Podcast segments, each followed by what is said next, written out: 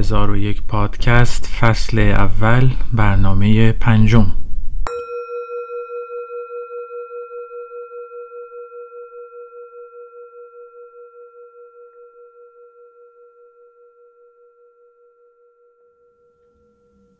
ایرانیان راز خوش بودن در زندگی را در اندیشیدن به اسرار مرگ یافتند.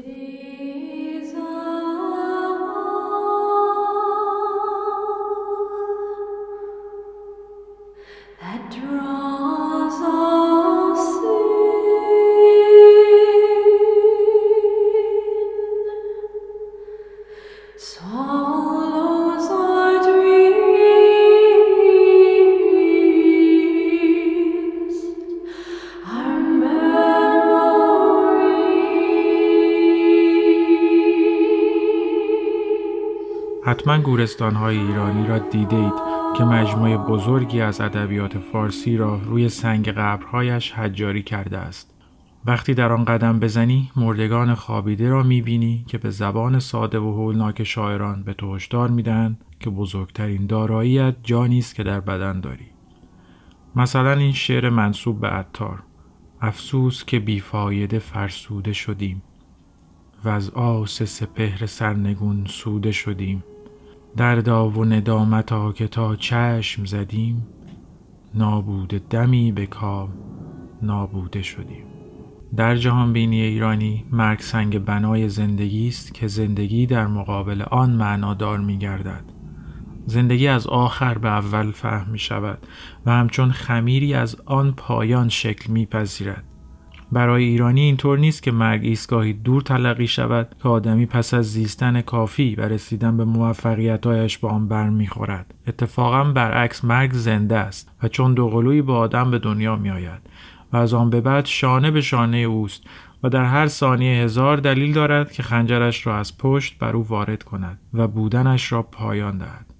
این حضور پررنگ مرگ برای خود ایرانی همین سوال را ایجاد می کند که شاید فرهنگ او به بیماری مرد پرستی و یا ازادوستی دچار است. حضور این رفیق استراب آور همدم را مثلا در تعداد دفعاتی که هر ایرانی در روز انشاءالله می‌گوید می‌توان حس کرد. انگار که ساده ترین رخدادها هم ممکن است هیچگاه رخ ندهند. از زبان شاهنامه بشنویم جایی که خوابگذاری در حال تعبیر خواب پریشان زحاک است. و به او ناگزیر بودن مرگ و پایان تاج و تختش را یادآوری می کند. بدو گفت پردخته کن سرزباد که جز مرگ را کس مادر نزاد. جهاندار پیش از تو بسیار بود که تخت مهی را سزاوار بود. فراوان غم و شادمانی شمرد برفت و جهان دیگری را سپرد. اگر باره آهنینی به پای سپهرت بساید نمانی به جای کسی را بود زین سپس تخت تو به خاک اندر آرد سر و بخت تو. این حضور دائمی و استراباور مرگ که در تاکسی کنار ما می نشیند و در محل کار روی صندلی خالی لم می دهد و سر سفره مقابل ما غذا می خورد و موقع خواب در آغوش ما به خواب می رود در یک لحظه ناگهانی منجر به کشف شگرفی می گردد که در آن لحظه به سه تکه آینده و گذشته و حال می شکند و بی زحمت چندانی روشن می گردد که آنچه حال نامیده می شود نوار نازکی است که بین دو زمان آینده و گذشته فشرده شده است آینده و استرابات بی پایان آن و گذشته و بار افسردگی زمان از دست رفته مجالی برای زمان حال باقی نمی‌گذارند. این حضور دائمی مرگ را در شعری از سهراب سپهری به خوبی می‌توان دید و نترسیم از مرگ. مرگ پایان کبوتر نیست. مرگ وارونه یک زنجره نیست. مرگ در ذهن عقاقی جاری است. مرگ در آب و هوای خوش اندیشه نشیمن دارد. مرگ در ذات شب دهکده از صبح سخن می‌گوید. مرگ با خوشه انگور میآید به دهان. مرگ در هنجره سرخ گلو می‌خواند. مرگ مسئول قشنگی پر شاپرک است. مرگ گاهی ریحان میچیند. مرگ گاهی ودکا می نوشد گاه در سایه است به ما می نگرد و همه می‌دانیم ریای لذت پر اکسیژن مرگ است. اما داستان به همین جا و با این استراب ختم نمی شود همین شکاف نازک زمان حال که بین آینده و گذشته له می شود محل رویش هزاران شاعر می گردد که همچون بوته ای با ریشه های ظریف اما قدرتمند خود صخره اطراف را آرام آرام می ترکانند و توجه آدم را بیشتر و بیشتر به این شکاف نازک در زمان به این دم و بازدم به عنوان یگان گنجی که در زندگی می‌توان یافت جذب می کنند. نفس که مانند تیک تاک ساعت در ریه ها پر و خالی می شود تنها دارایی واقعی او می گردد که مابقی دارایی ها در برابرش ناچیزند. دارایی که بیخبر از او توسط دزدانی از گذشته و راهزنانی از آینده ربوده می شود. اینطور در فرهنگ ایرانی مرگ استراب آور در نهایت منجر به کشف دم و بازدم های زندگی می گردد که آدم می تواند در خاک آن ریشه کند و در هوای آن رو به آفتاب گل و شکوفه بدهد و خوش باشد. با ربایی از خیام این سخنان را به پایان می‌برم. از منزل کفر تا به دین یک نفس است. از عالم شک تا به یقین یک نفس است. این یک نفس عزیز را خوش میدار که از حاصل عمر ما همین یک نفس است. مهمان امروز هزار و یک پادکست حال خوشی داره و هنرمند نقاش و گرافیستیه که مدیر رستوران های قوام شیراز شد. محمد امین حقجو. انشاءالله.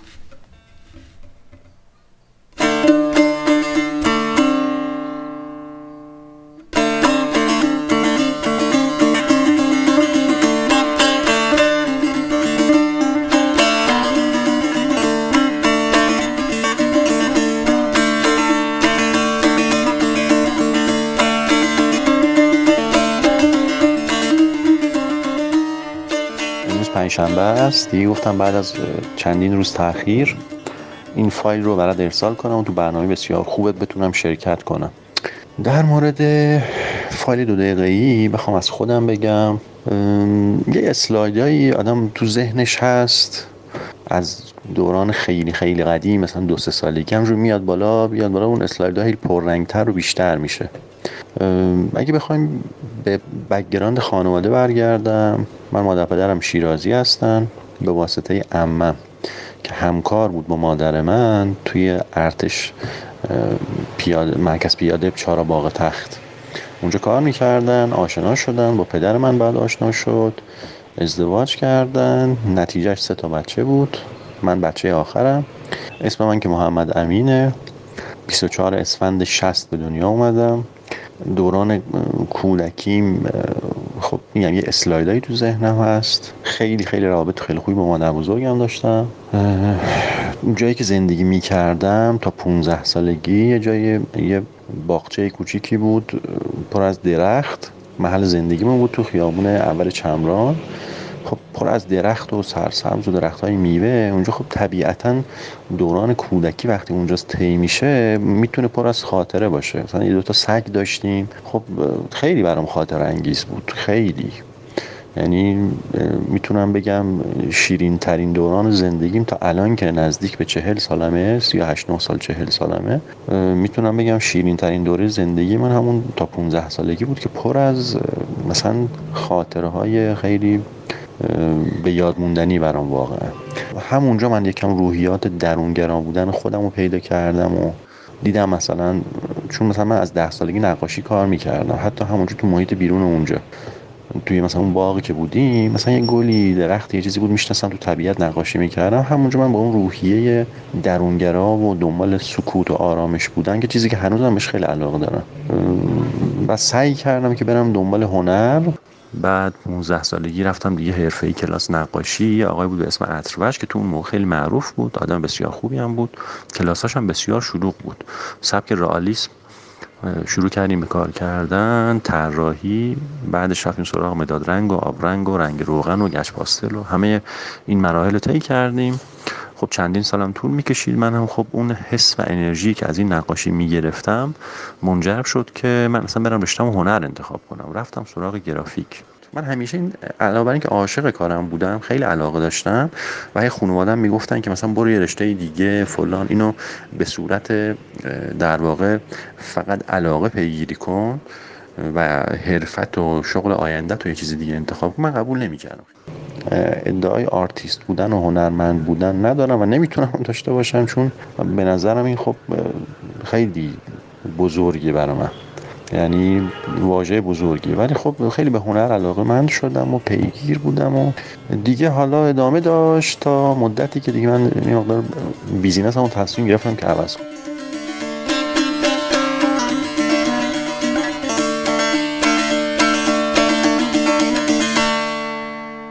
خیلی دوچار چالش بودم. سه چهار سال پر تلاطم طی کردم. تا بالاخره حالا ایستادگی کردم و رفتم سراغ دوباره هنر و دانشگاه امتحان دادم و کاردانی رو گرفتم. بینش هم مسابقه شرکت می‌کردم که من مثلا بتونم خودم رو تثبیت کنم. و خیلی راضی بودم. یعنی واقعا مثلا یه چند تقریبا می‌تونم بگم دو دهه که کار می‌کردم. خیلی وقتا تا صبح بیدار بودم و کار هنری می‌کردم. از نظر روحی بسیار یعنی حال بسیار خوبی داشتم.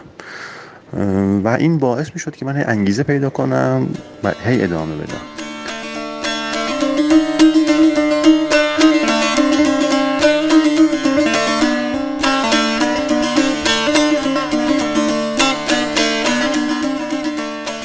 خب تو زندگی دیگه. اصلا مگه ما جایی داریم رو کره زمین که؟ چون اصلا مشکل مشکل انسانه مشکل جغرافیا نیست. آدما مشکل دارن. کلا می‌تونی دیگه خودت الان تو مدرن کشور دنیایی. شما ببینید رئیس جمهور اصلا طرف نه تاریخ می‌دونه نه سواد داره هیچی. فقط پول شده رئیس جمهور. خب فاجعه نیست واقعا. فاجعه است. برای کشوری مثل امریکا. ما حرف سیاسی نمی‌خوام بزنیم.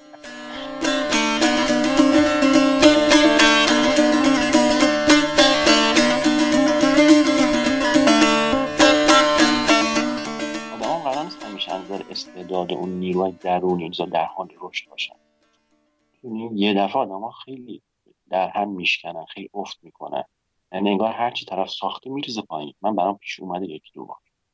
می‌دونی که مثلا پشت سرتون نگاه می‌کنی مثلا فکر می‌کنی مثلا راه کلا اشتباه رفت. ولی خب این به نظر من یه شوک روانی برای رشد بیشتر. یعنی تو می‌تونی از همین ذهنیت خوبی برای خودت درست کنی.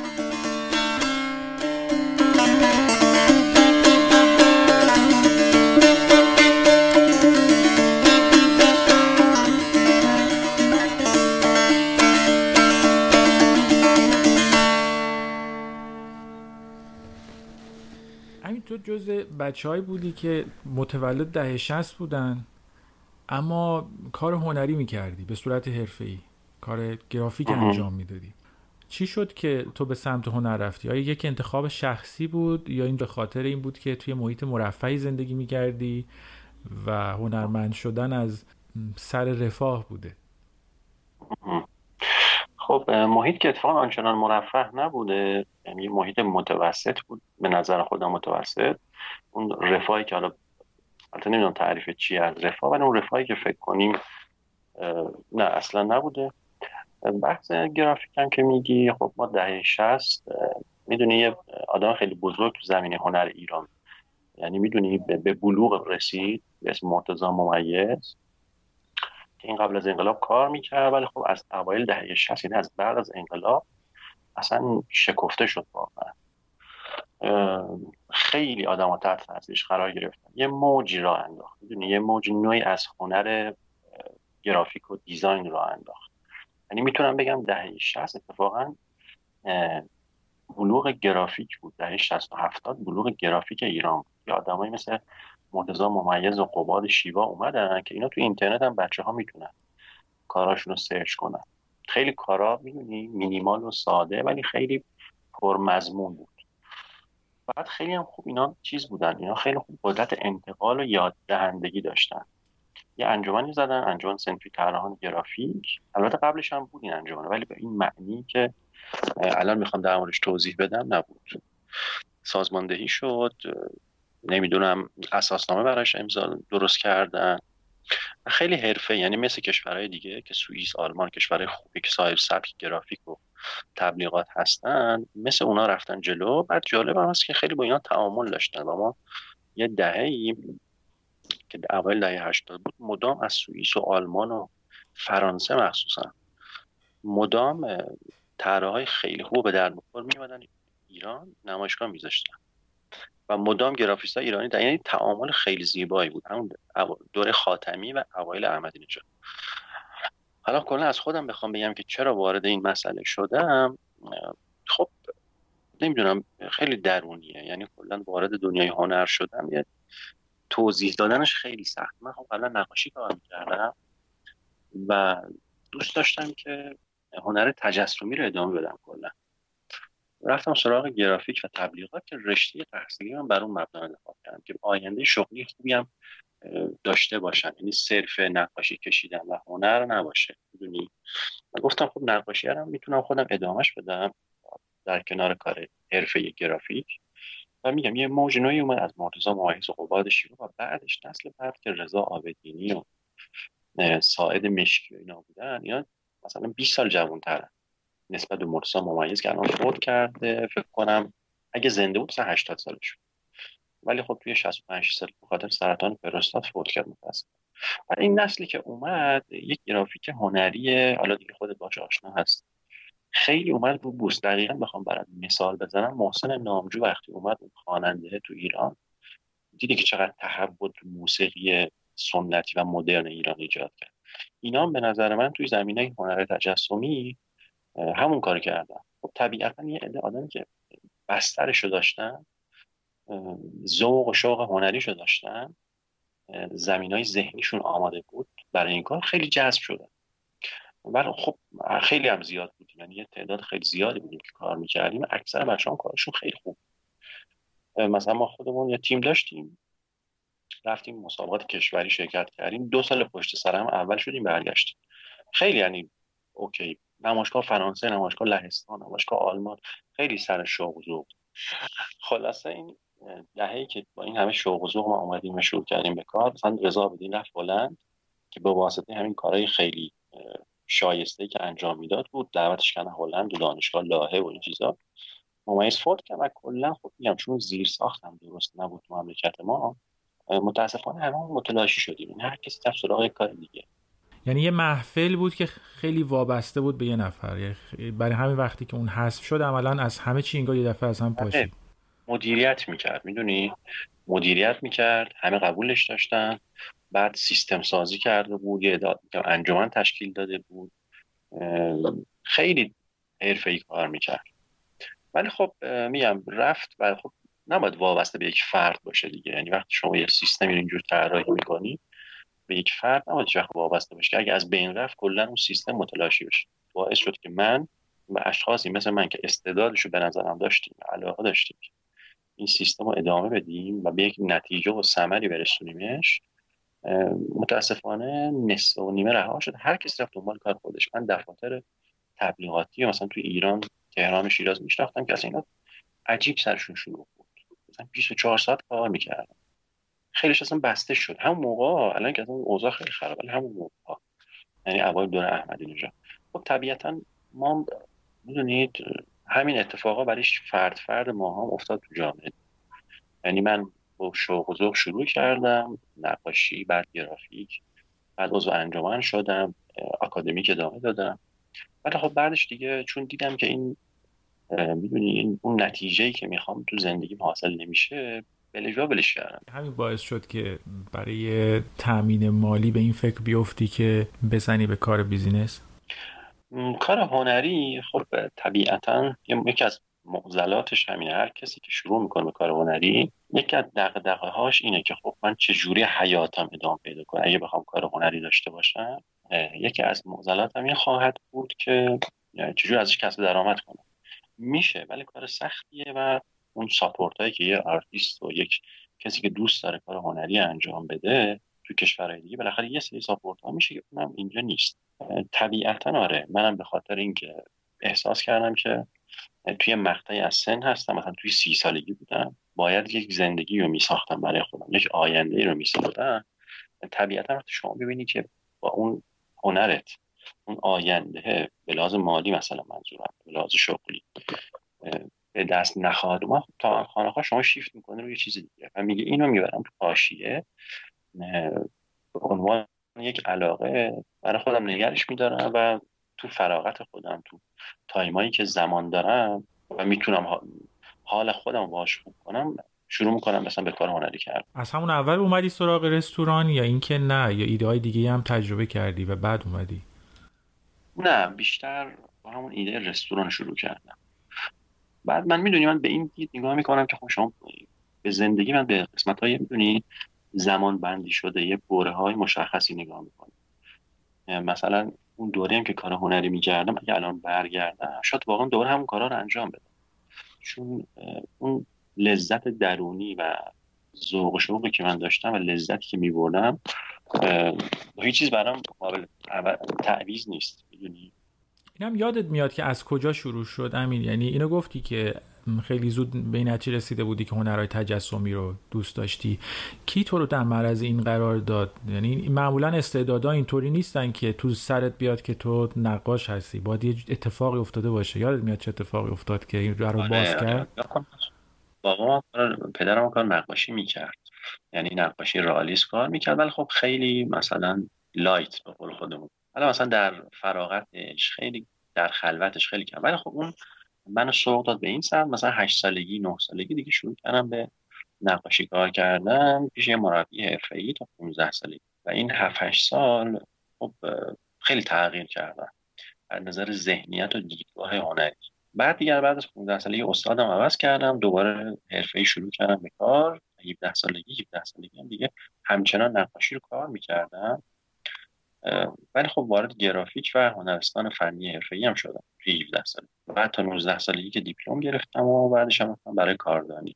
ولی باز همچنان نقاشی ادامه می‌دادم تا فکر کنم 27 سالگی. یعنی من کارشناسی هم که گرفتم علاوه کار گرافیک دارم نقاشی هم می‌کردم. آب رنگ رنگ روغن پاستل که باز تو مثلا مقام زیاد می حالا مقام اصلا مهم نیست. شاید فقط یه تشویق فردی برای خود شخص من بود که مثلا یه جایی کارم ارائه می‌دادم می‌دیدم خب دیده شدن. چون یکی از دقده های هنرمندای همه دنیا دیده شدنه. یعنی آرتیست هنرمند دوست داره دیده بشه.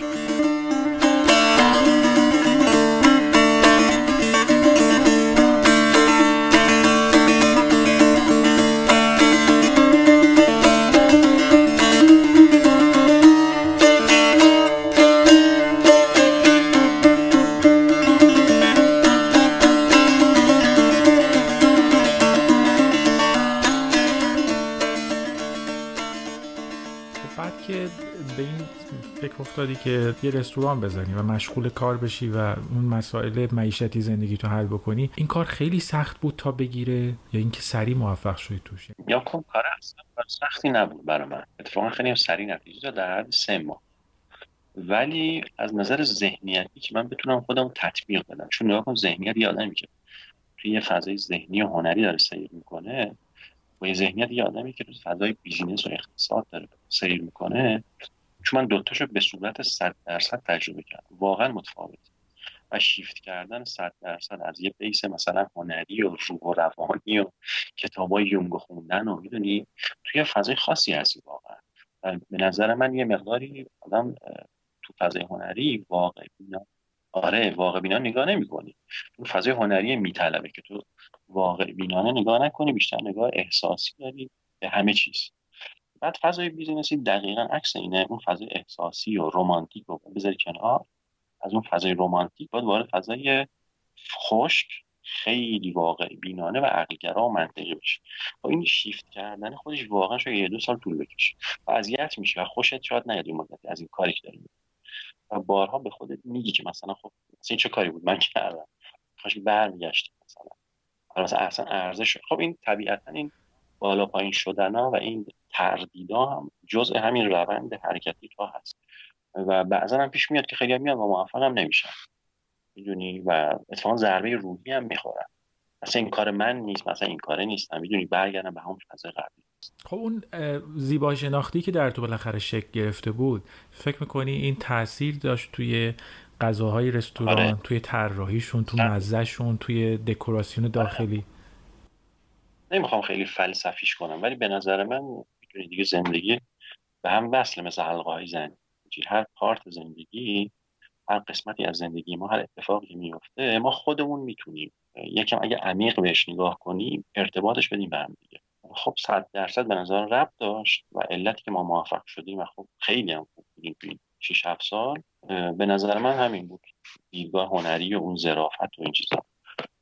کلا میگم شیفت کردن کار بسیار سختیه که تو از این فضا بخوای خارج بشی. ولی میگم اگه بدن بشه که عمیق‌تر نگاه کنه به نظر من اینا همه می‌تونه به هم ارتباط داشته آدم که بخواد رشد بکنه رشد ذهنی و شخصیتی منظور. شما تو هر بوره باز می‌تونی رشد کنی. اصلا قرار نیست فقط کار هنری بکنی. بدی یونگ و فروید بخونی یا عکاسی کنی. می‌دونی؟ من خودم قبلا اشتباه رو می‌کردم. فکر می‌کردم واقعا مثلا آدمای هنری خیلی خاصن. بعد اومدم دیدم اتفاقا بیزینسمنای موفق آدمی خاصی هن. اصلا کسی نگفت آقا فقط باید بری عکس بگیری و نمی‌دونم فیلم های گدا رو ببینی. اینا خوبه ها من خودم هاش علاقه دارم. ولی اتفاقا آدمایی که بیزینسمن خیلی خوبی هم بسیار آدمای تاثیرگذاری هم جامعه ما میگیم هنرمند باید تاثیرگذار باشه. یکی از فاکتوراشون اتفاقا تاثیرگذار بودنه. این بیزینسمن های موفق مثلا می‌بینی اینا رشد شخصیتشون هم خیلی خوبه. خیلی آدم حسابی هم. البته نه همشون خیلی خیلیشون بد دلالایی ولی آدم حسابشون زیاد می‌بینی. مثلا باش حرف می‌زنی می‌بینی اصلا شخصیت خیلی لول خیلی خوبی داره. این طرف خودش رو تونسته خیلی خوب بکشونه بالا. شعبه دوت از لحاظ هنری هم باز یه جایی خیلی توی منطقه‌ای که انگار موزه داری راه میری. تو اون قسمتی که ورودی بازار وکیل و مسجد وکیله. بله اون اصلا ملکی هم که ما توش هستیم مال 350 سال پیش. تک تک آجراش و میراث اومده عکس گرفته رفته که ما دست یعنی دستکاری نکنیم. حتی میگو اگه می‌تونید میخ تو دیوار نزنید حتی راست میگن من کاملا باش موافق بودم که حفظ بشه. یعنی آثار باستانی حفظ بشه. ما فقط سقف و رنگ همین. دست به ترکیب ملک اصلا نزد. به نظر می‌رسه که استعدادهای تو می‌تونن واقعا به کارهای عینی تبدیل بشن. تا حد زیادی درسته؟ اگر اسمشو بذاریم استعداد آره. آره به نظرم میشه. بعدم باز یه چیز نکته خیلی مهم که می‌خواستم بگم آدم قرار نیست همیشه از نظر استعداد اون نیروی درونی در حال رشد باشن.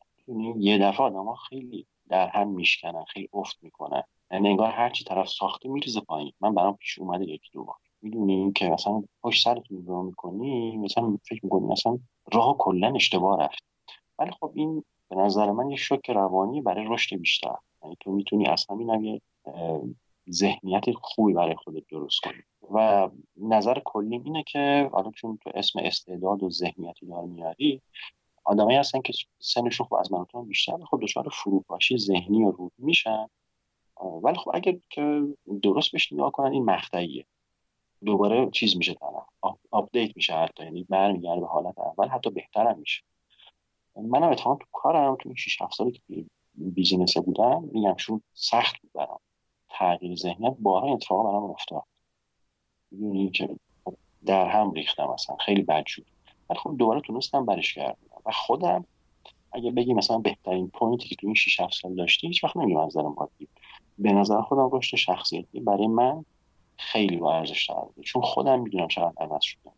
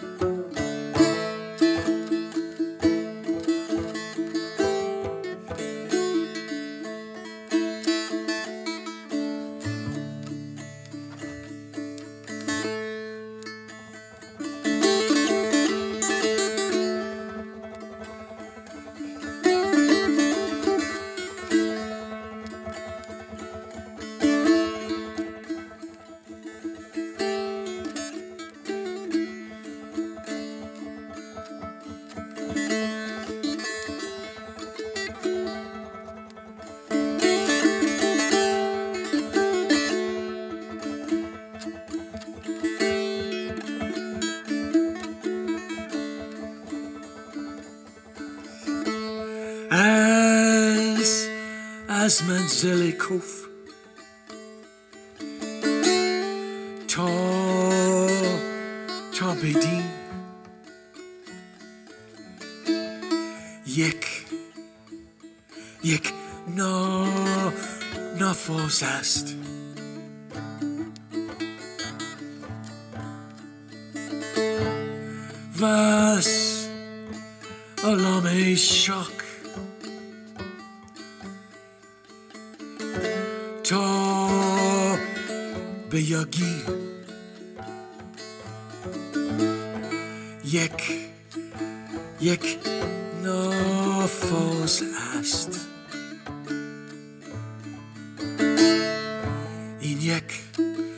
نفاز زیز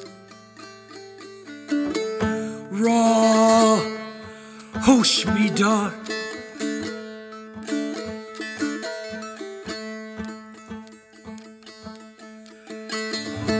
چون حاصل عمر ما همین یک نافوز است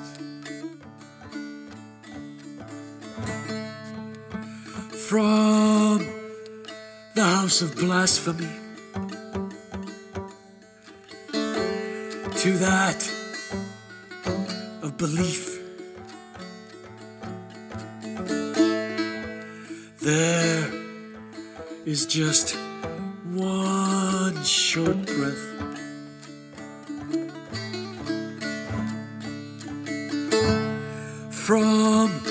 From the world of doubt to that of certainty. There is just one short breath. This one, this one breath of love. Cherish it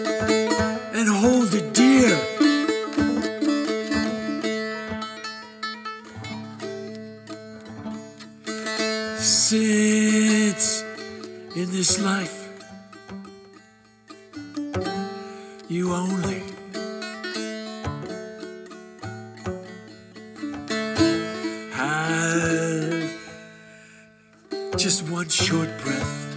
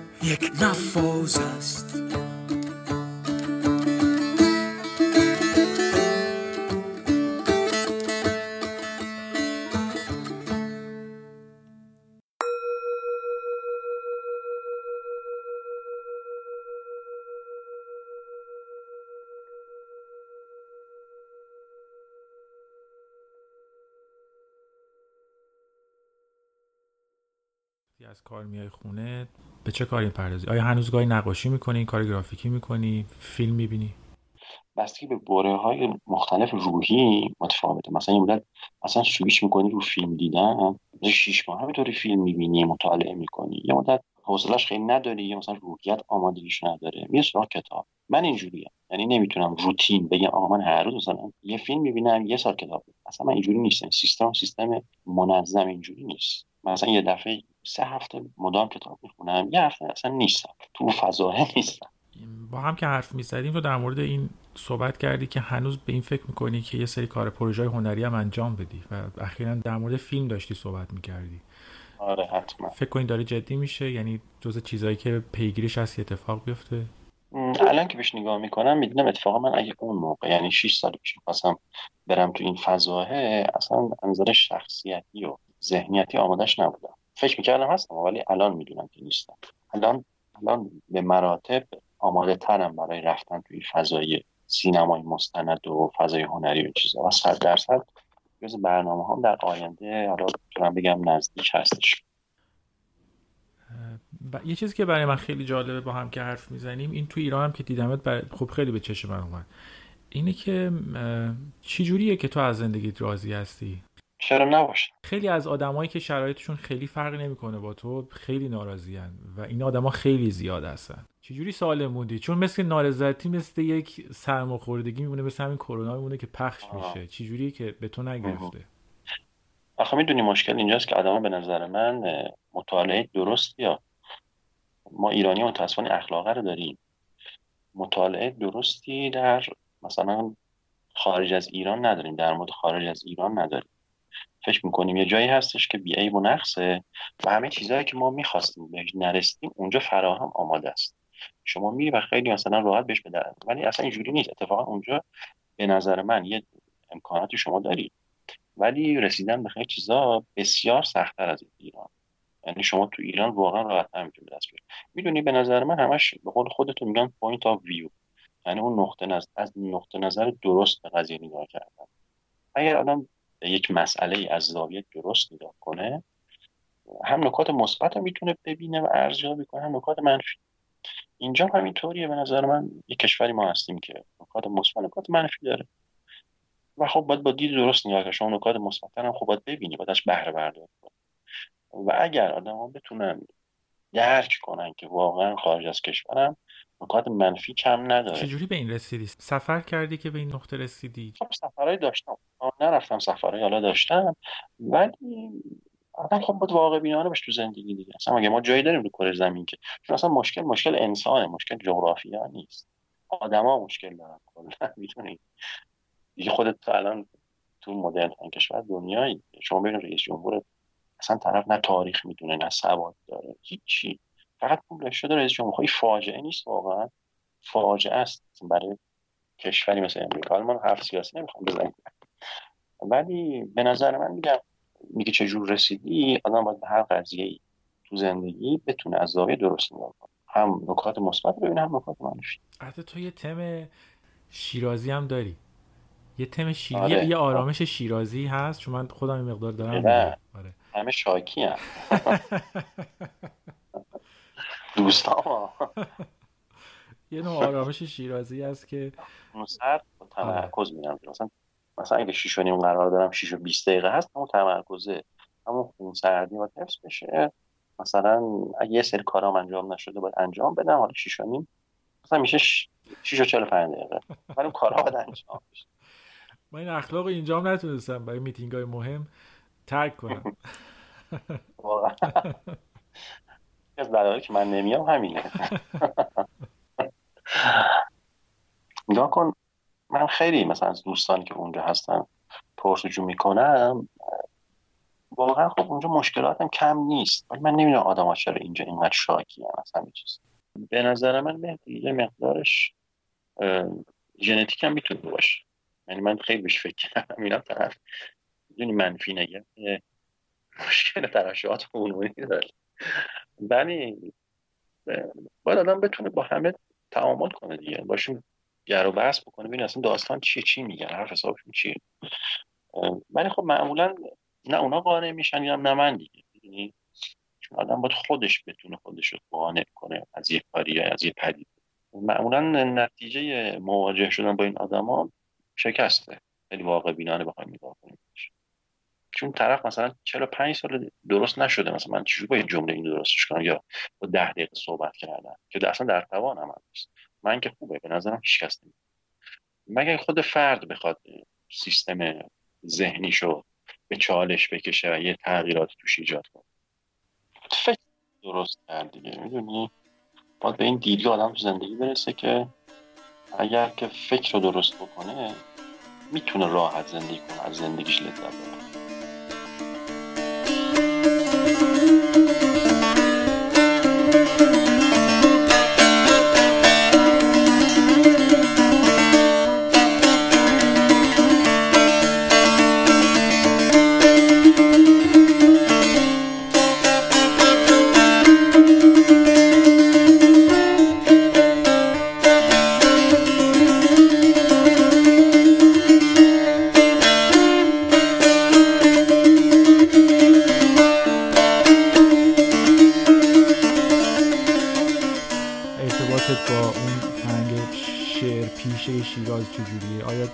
شیراز هم ارتباط داری؟ خیلی. من اصلا مدت کلاس حافظ شناسی می‌رفتم و اتفاقا مثلا رستوران بودم سرم شلوغ ساعت مثلا سه و نیم کلاس حافظ شناسیم شروع می‌شد تو حافظیه و استاد فوق العاده بود. اصلا نمی‌تونستم ول کنم کلاس اعتیاد پیدا کردم مجید اسکندری فوق العاده بود. یعنی فوق العاده هست چون از این کلاسش برگزار میشه. خب خود حافظ که می‌خونیم خیلی عجیب. خیلی عجیب. اصلا طرف میومد اصلا دست خودش نیست. زار زار گریه می‌کنه. فضای خیلی عجیبی. و بیشتر ارتباط ما با شیراز به همین اولا طبیعتش و این شعر و فضای شاعرانش. بعد کلاس سعدی شناسی هم داشتیم اونم می‌رفتیم. اینو بیشتر از هر چیز باش حال می‌کنم تو شیراز. شعر نو هم علاقه داری یا دنبال می‌کنی یا همون شعر ادبیات کلاسیک بیشتر؟ نه دوست دارم. ولی خب اصلا میگم برام حافظ و سعدی یه چیز دیگه است. ولی می‌خونم مثلا احمد رضا احمدی اگه شعراشو مطالعه کرده باشی خب خیلی خوبه. خیلی دوست دارم شعراش نیما یوشیش. شاملو اینا خب اینا واقعا فوق العاده هستن. ولی خب چون من کلا خودم آدم مثبت اندیشی و حافظ همش حرف از مثبت اندیشی و می‌دونی انرژی های مثبت می‌زنه و حرف از عشق می‌زنه. خب طبیعتا با این بیشتر ارتباط برقرار می‌کنم تا شام تا فروغ فرخ زاده چیزای اینجوری.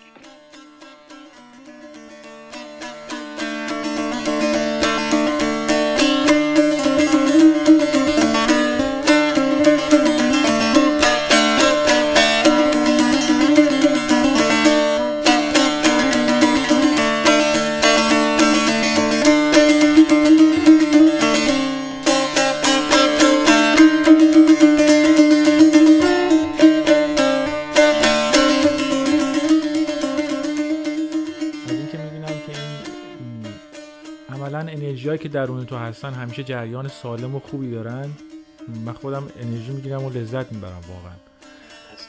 و می‌خوام تو این آخر برنامه دو سه دقیقه در اختیار خودت اون تجربه که تو زندگی داشتی که فکر می‌کنی ممکنه به درد اون کسی که داره اینو میشنوه بخوره می‌تونی. باش تقسیم کنی تجربه والا خب باید آدم بزرگی باشی بتونی تجربه رو انتقال بدی به آدم یعنی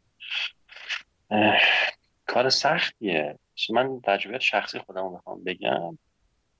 م، اینه که آدم سعی کنه که به خودشناسی برسه تو زندگیش. در حد توان خودش. دو سه دقیقه نمی‌تونم بگم خیلی کوتاه می‌تونم بگم ولی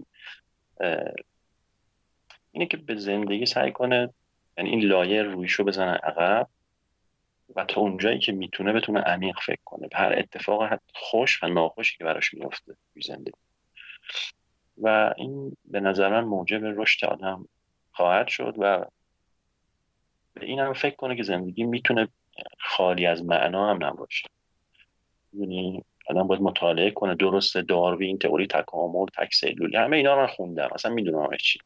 چون خیلی ها مثلا اینا اینو می‌خونن مخصوصا بچه‌ای که خیلی اهل علمن مثلا پزشکا مثلا که علم علمگرای صرفا خب بعد این می‌دونی دیگه این کانالای ارتباطیه بسته میشه به یه چیزا. طرف همش میره سراغ اصول و منطق و دو دو تا چهار تا آقا ما تک سلولی بودیم فلان.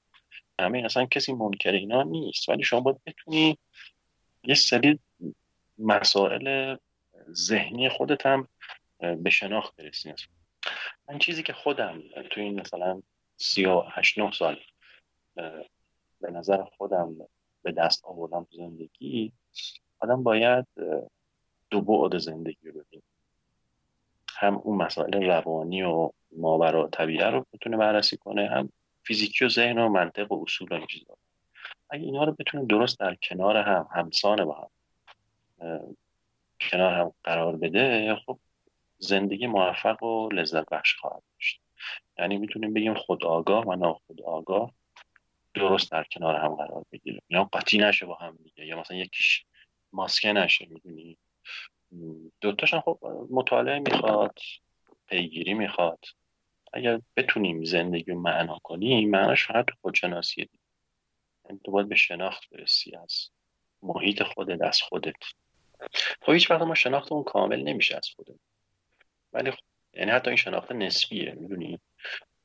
مثلا کیشلوفسکی اگه اسمش شنیده باشی فیلمساز خیلی معروفیه. یه فیلم مستند ساخته بود. مستند. مردم میشناس جلو دوربین. مثلا فرض کن شما رو گفت کی هستی و چی می‌خوای؟ همین دو تا جمله. گفت هیچ نمی‌تونه جواب بده درست. که خودشناسی هم کار آسون نیست. یعنی ما یه کلمه میگیم رد میشیم بریم ولی جز سختترین کار است.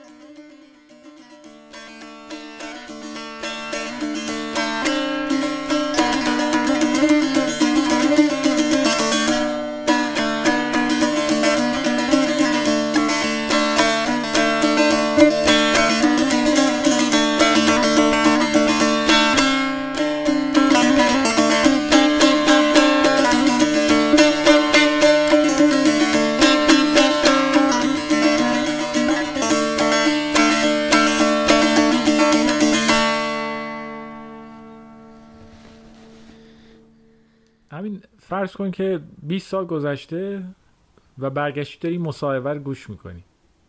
آها. و الان امین اقجوی 20 سال دیگه مخاطبته. اگه حرفی داری بهش بزنی بهش بزن. سال سختیه باید بهش فکر کنم. یعنی سر زب نمی‌تونم جواب بدم. ولی بخوام بگم بگم مثلا بگم دوست داشتم بیشتر قدر زندگی بدونی. اینو فکر کنم. چون به نظرم هر قدر زندگی بدونه بازم کمه. قدر حیات رو بدونه بازم کمه اینو فقط این جمله ها رو به نظرم به ذهنم الان میاد که بگم. که بیشتر با قدر زندگی